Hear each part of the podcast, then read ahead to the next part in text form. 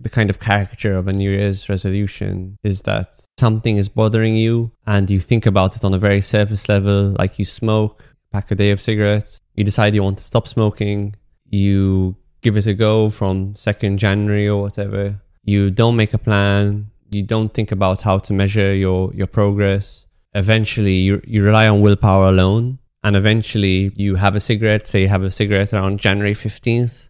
You've decided because you have now had a cigarette, then you have absolutely failed. And then, since you have failed and you are a failure, then you just get back to smoking the pack a day that you were smoking before. So, that's the caricature of a New Year's resolution. And that's what we want to avoid. You have found the Thinking Mind podcast. All right, everyone, it's the new year. Assuming this episode has been released on time, it should be January 7th. So that should have allowed enough time for people to probably try some resolution and fail. And now, what I'm hoping is we can use this podcast as a toolkit for how to do a New Year's resolution properly. So we're going to go through every step from choosing the resolution, how to frame the resolution correctly, how to make a plan, how to measure your results, different tricks you can use to maximize the effectiveness of your plans, and some more nuanced points about the difficulties people have with resolutions. We're going to use a lot of principles from behavioral psychology, but of course, the difficulty with resolutions isn't just these more superficial behavioral problems, but sometimes difficulties with resolutions can be due to deeper problems as well. And we'll talk a little bit about that too. So, if you're serious about changing something in your life, there's something that you're not happy with, or something that you feel could be better, I would envision this as a kind of step by step how to and of course, you can use it at any time of year. It doesn't have to be New Year's. You might listen to this once, try some stuff out, and then re listen. And I'll put a rough sketch, a rough plan of, of the different tips and, and tools in, in the show notes so you can have an overview that's written down. Uh, this episode was specifically requested by Dave. Shout out to Dave. Thanks for the request. The overriding theme is long term change versus short term change really any change in life that's worth pursuing is going to be long term change. Short term change is going to have a very minimal net effect on your life. Whereas long term change, that's where actually you're going to have a pronounced amplified effect that will significantly alter the quality of your of your life. Crash dieting for a month to look good for one particular holiday that's coming up in a month's time, it's gonna have a minimal effect on your quality of life overall and minimal results. Whereas slowly, consistently working in healthier habits so that you can have overall a healthier diet and lose weight slowly over time, that's going to have a much more pronounced effect on your quality of life. So that's the general idea. And you can apply this to whatever area you want to work on. So, first, you want to choose roughly the area you want to approach. So, that might be your health, your weight, some habits like smoking, alcohol, drugs. It might be relationships. It might be a hobby that you want to start that you've always wanted do. It might be something to do with your career. Generally speaking, you want to choose something that's actually bothering you, something that you actually feel my life would be significantly better if I could do this or if I wasn't doing that.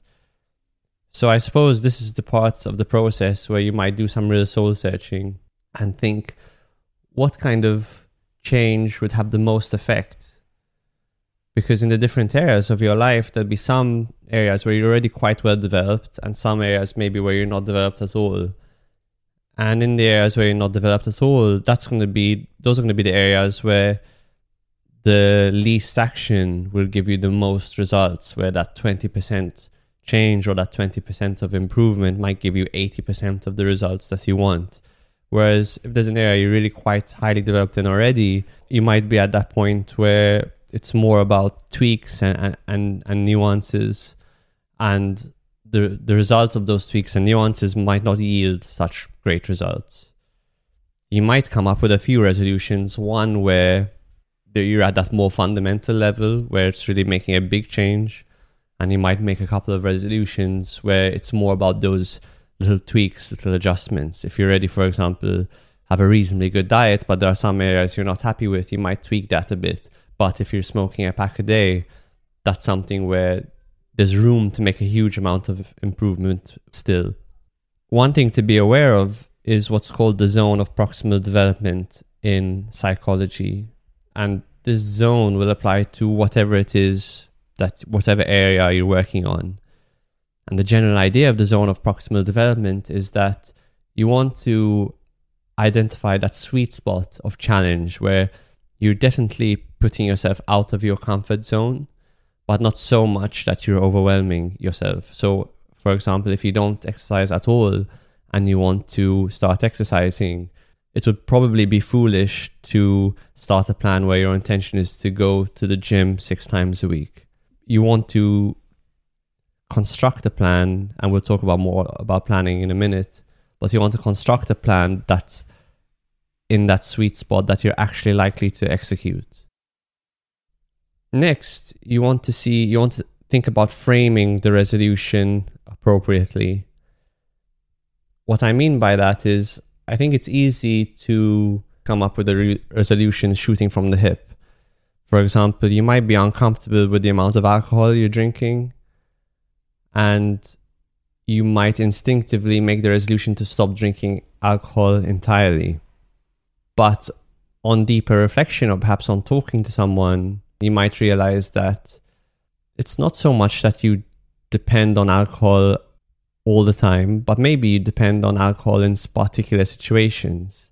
Maybe there are some situations where you can drink moderately and to a level that you're comfortable with, and some situations where you drink too much. And then maybe on deeper analysis, you might find that in social situations, you get quite anxious.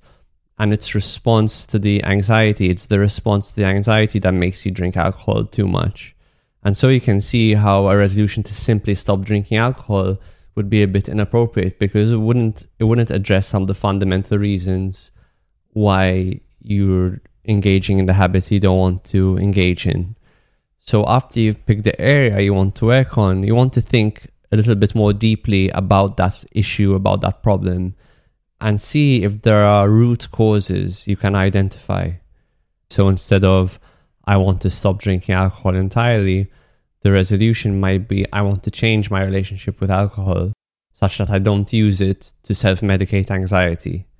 And that's the the reason why that's important is because those two different ways of framing the problem call for two very different plans of action. After you've framed the resolution appropriately, you then want to make a plan. And throughout this whole resolution process, what I can't emphasize enough is the importance of writing things down. The main two reasons are writing things down. It's just going to help to clarify your thinking, make your thinking a lot less nebulous. And it's also inherently motivating because after you've written things down, you already feel like you're in the behavioral realm, like you're actually acting, like you're actually doing something.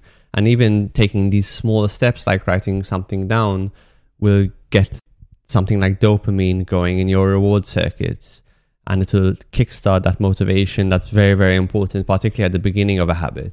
At the beginning of a habit, motivation is crucial to get you started. And then once you develop the habit more and more, it will become more of an automatic process. Writing things down is very helpful to kickstart that process. And it helps to give you a bird's eye view, to brainstorm different solutions that you might need to different sticking points and you have to be aware that your plan is going to be dynamic rather than static. So you're going to come up with an initial plan and you're not going to try and make it perfect. You're just going to start, try and move somewhere in the direction of effectiveness. With the awareness that as you then try the plan out, you're going to encounter some degree of failure, and that's totally okay and acceptable. And you're going to encounter some sticking points, which then you're going to adjust your plan around. I suppose the the kind of caricature of a New Year's resolution is that you something is bothering you and you think about it on a very surface level, like you smoke, pack a day of cigarettes, You decide you want to stop smoking. You give it a go from 2nd January or whatever. You don't make a plan. You don't think about how to measure your, your progress. Eventually, you, you rely on willpower alone. And eventually, you have a cigarette, say you have a cigarette around January 15th. You've decided because you have now had a cigarette, then you have absolutely failed. And then since you have failed and you are a failure, then you just get back to smoking the pack a day that you were smoking before. So that's the caricature of a New Year's resolution. And that's what we want to avoid. I would recommend something as simple as Google Docs for making your plan, just because it's something you can access on your laptop and on your phone, and that ease of convenience makes it extremely effective. I think what's crucial to making plans is you want to use categories to simplify it. This works for vaguer resolutions. You want to get really specific. And that's the, the beauty of the plan is it will take what might seem like a vaguer resolution and allow you to make very specific actionable points from that. So if your resolution is to get healthier, for instance, that's quite a vague resolution. It's a good resolution, but it's a vague one. So you might, when you're making your plan, divide it into those different categories. So, what might comprise getting healthier? It might include sleep, it might include diet, physical exercise, drugs and alcohol. So, you might make all of those different categories in your plan and then figure out what specific actions can you take in each of those areas to move in the direction of health. And that's where you would apply the zone of proximal development that we talked about earlier if you're currently getting six hours a night of sleep, you might move towards getting seven or eight. If you're already getting eight hours of sleep, maybe that's adequate and you don't have to address sleep so much. You can move on to diet. If your diet is pretty clean, but maybe there are some specific bits that you can work on, then you can make those finer action points based around that. So make a plan with different categories and then in each category kind of identify what's your zone of proximal development where's your sweet spot we can make that um, little bit of an improvement that's actually that you're likely to execute. Ideally in each area you want to pick what's known as a high leverage activity. Which activities give you the most gain for the least amount of effort? For example if you're trying to lose weight, tracking your calories and tracking your weight is a high leverage activity. Doing that will really give you a lot of information and to be very effective in the process of help you lose weight. Being very careful about when you eat, making sure that you time your meals very meticulously is a low leverage activity because the timing of your meals has a lot less effect on your weight than how much you eat. Now, obviously, as you get more and more advanced in any given area, the less low hanging fruit there'll be, the less high leverage activities you'll have to choose from. And inevitably, you'll have to move from higher leverage activities to lower leverage activities. That's an acceptable part of the process as you advance in any given endeavor. Let's do another example of a plan, something that's more specific than trying to get healthier. Let's say you want to stop smoking. You might make a plan that comprises of all the different situations where you smoke, because each situation will have its different challenges. So you might think about smoking at home, smoking when you're socializing, smoking at work, and then smoking on particular occasions, celebrations, commiserations, things like that. And then you might, in your plan, think about what are the different challenges associated with stopping smoking in all of those different situations. Next, what you want to do is make adjustments, work into your plan the use of positive and negative leverage. What do I mean by that? By positive leverage, I mean using positive emotions to help you move towards your goal and by negative leverage, I mean use negative emotions to help you towards your goal. So, an example of positive leverage is saving all the money that you might have spent on cigarettes towards something that you want to buy. Uh, an example of a simple example of negative leverage is telling all your friends and family that you're pursuing something so that if you fail, you then have to face the demand of explaining to them that you failed or, or why you failed if, if that happens. So you're really marshalling your positive and negative emotions together to get them flowing in the same direction. Another thing you can do is called future projection, writing down what will happen in the long term, both if you succeed in what you're pursuing and if you fail in what you're pursuing. So if you're 30 years old and you smoke a pack of cigarettes a day, you could write down a paragraph about what life will be like if you're 60 and still smoking a pack a day, and what life might be like if you're 60 and you've managed to stop smoking. So that's that's really just a way of amplifying, creating a simulation where you amplify the effects of either success or failure into the future to make success or failure seem much more urgent. Really, the problem with resolutions in general is they tend to be long term. And as human beings, we're very good at reacting to things acutely in the short term. And our brains are really wired for that. But we're really bad at being aware of the effects of both positive habits and negative habits projected over time.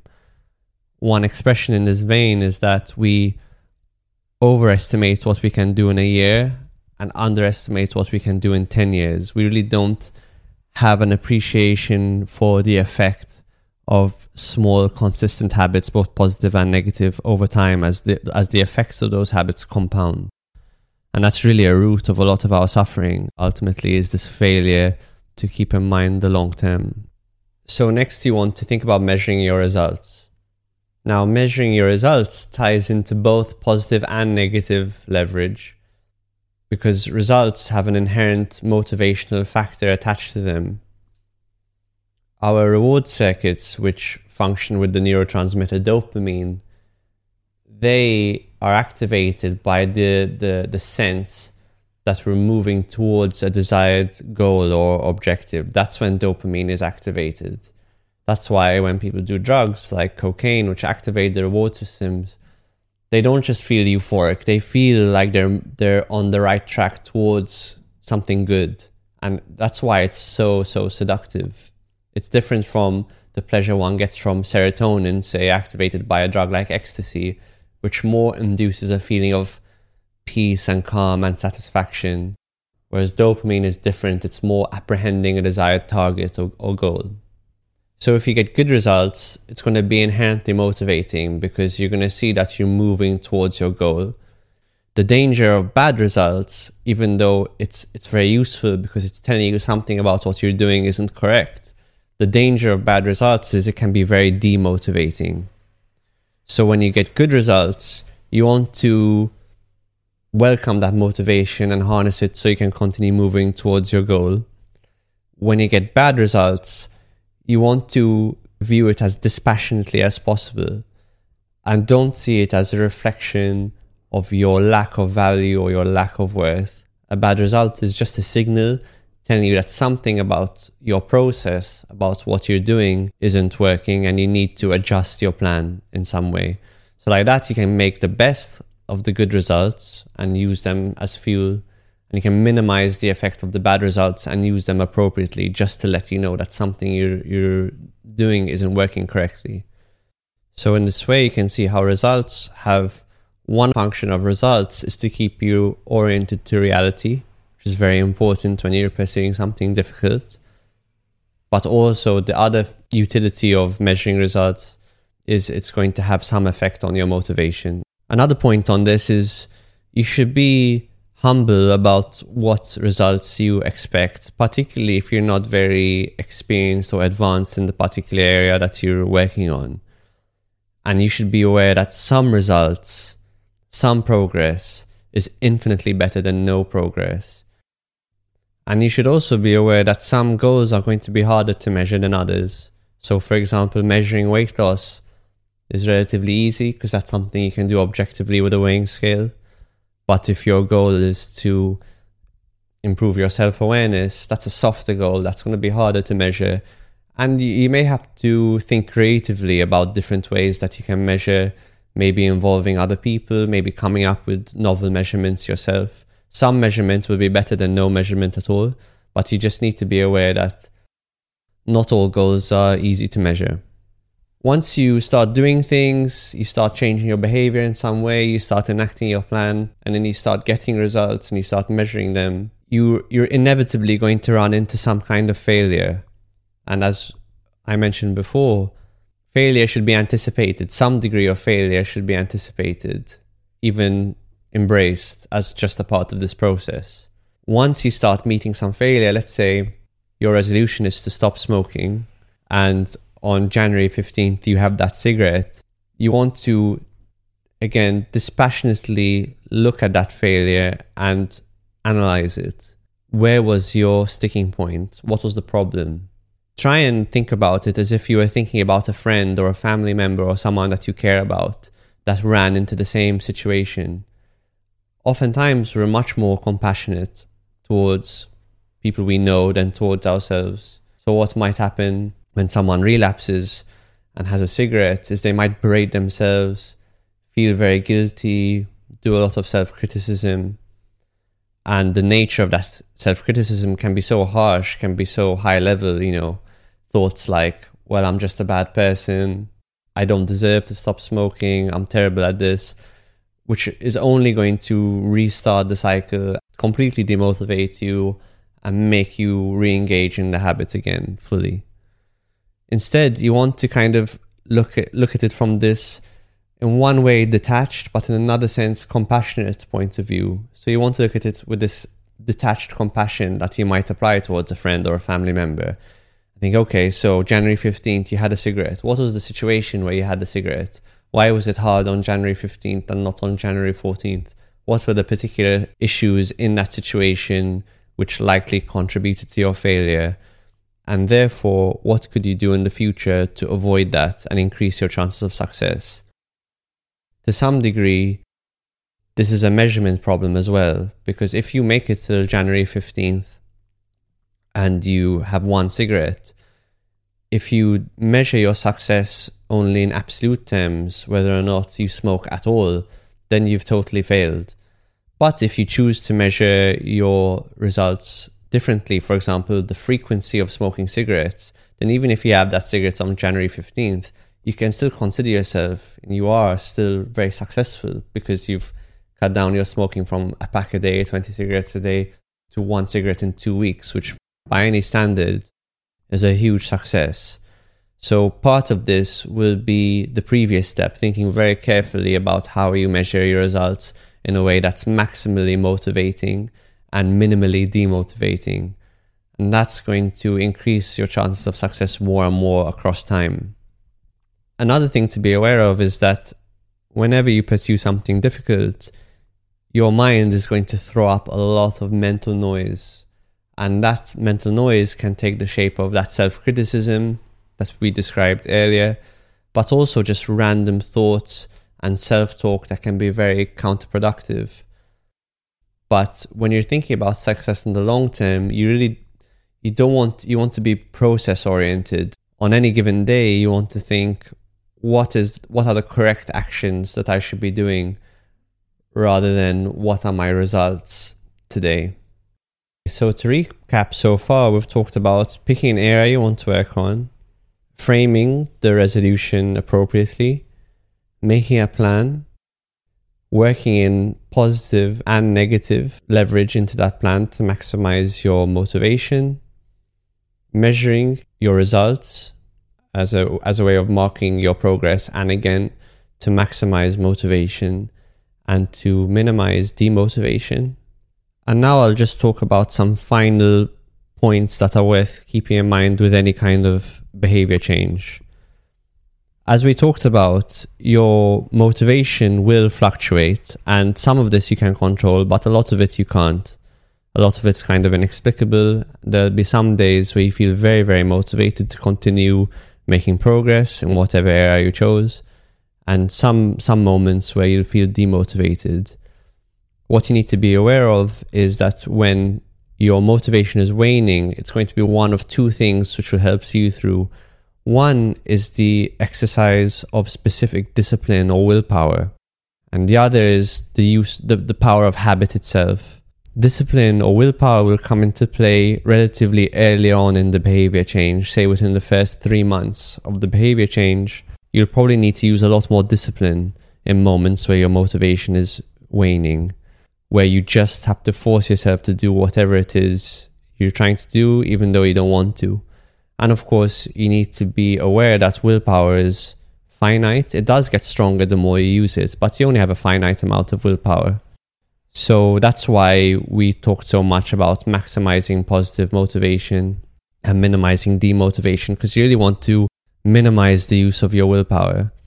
But the more you make your habit a part of your life over time, the more the power of habit itself will take over. Think about it this way there are some things you do in your life, many things actually, that don't require any positive motivation and aren't really affected by negative motivation. You just do them because you've always done them. For example, you don't need any motivation to brush your teeth every day. That's something you do because it's something you've always done.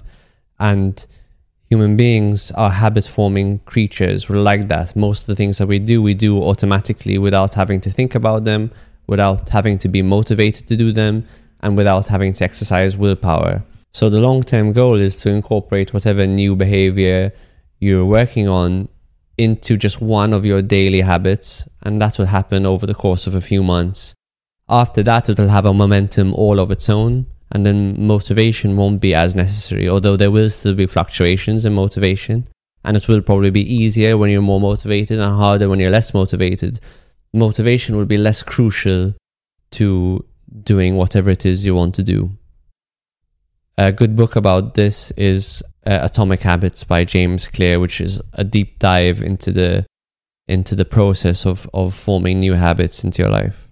So in those initial few months, what you want to do is anticipate when are when is it likely that I will need more willpower and discipline, and then how can I prepare for those moments uh, accordingly.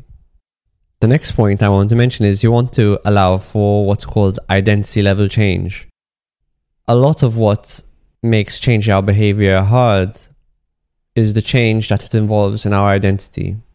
For example, people may find it difficult to stop smoking because smoking may to them represent something deep about their personality. So smoking might for them be symbolic of their rebellious attitude, or maybe even a self destructive attitude, or maybe an attitude of a kind of general irreverence towards towards rules or towards what's considered conventionally good. That's just one example. And you have to be aware that with both changes big and small, the longer you enact those changes, there is going to be that accompanying identity level change. If you go from someone who doesn't exercise at all, eventually over a period of months and years, to someone who ex- goes to the gym six times a week, that's not just going to be a superficial behavioral change, that's going to be a change in your identity. You're going to start to think of yourself as a more athletic person, as the kind of person that goes to the gym. And to allow for that change to happen, there may be parts of you that you have to allow to die, as harsh as that sounds. You have to be aware that this is going to affect you, particularly over the long term, on a very deep level. And if you're not prepared for it, this will become a sticking point. And it may be where the process ultimately fails for you, again, if you're not prepared for it. When it comes to more deep rooted psychological issues and how they interact with this process of behavior change, you could refer to our other audio essay, Reality versus Fantasy, the last one we released, which is a bit about how some of our deep rooted psychological issues can be linked to the way that we see the world and how they can move us away from being reality oriented and more lost in a kind of conscious or unconscious fantasy. So if you think that your resolution might be related to some deeper rooted issues, you could listen to reality versus fantasy as well, and that can help. The last point I want to mention is this kind of a general way of thinking about this. Every behavior that you do is a collision with reality that you can learn from. Every time you try a diet, every time you try a new exercise program, even if you just try it once, every time you interact with someone. All of these are collisions with reality that give you the opportunity to learn something about how you could move towards what you want and how you could move away from what you don't want. Problem is most of those most people have these collisions with reality without taking any notice of what can be learned. And really that that's what this whole process is about. Is about being very conscious and deliberate in what you do in these areas where you're having trouble or in these areas where you feel there's something that you want to be different. To be very intentional about how you behave and then very observational about what the results of those behaviors are. Because those results can then inform how you could tweak your behavior or change it in the future and ultimately get the results, get the success that, that you want. You are listening to the Thinking Mind podcast. Thank you so much for listening to this episode. If you enjoyed it, please share it with a friend or give us a rating. It really does help people to find us. If you find the podcast valuable, why not buy us a coffee to help keep us going? There's a link in the show notes. As ever, we love to hear from you and love to hear what you think. So drop us an email or get in touch on social media. Thank you so much.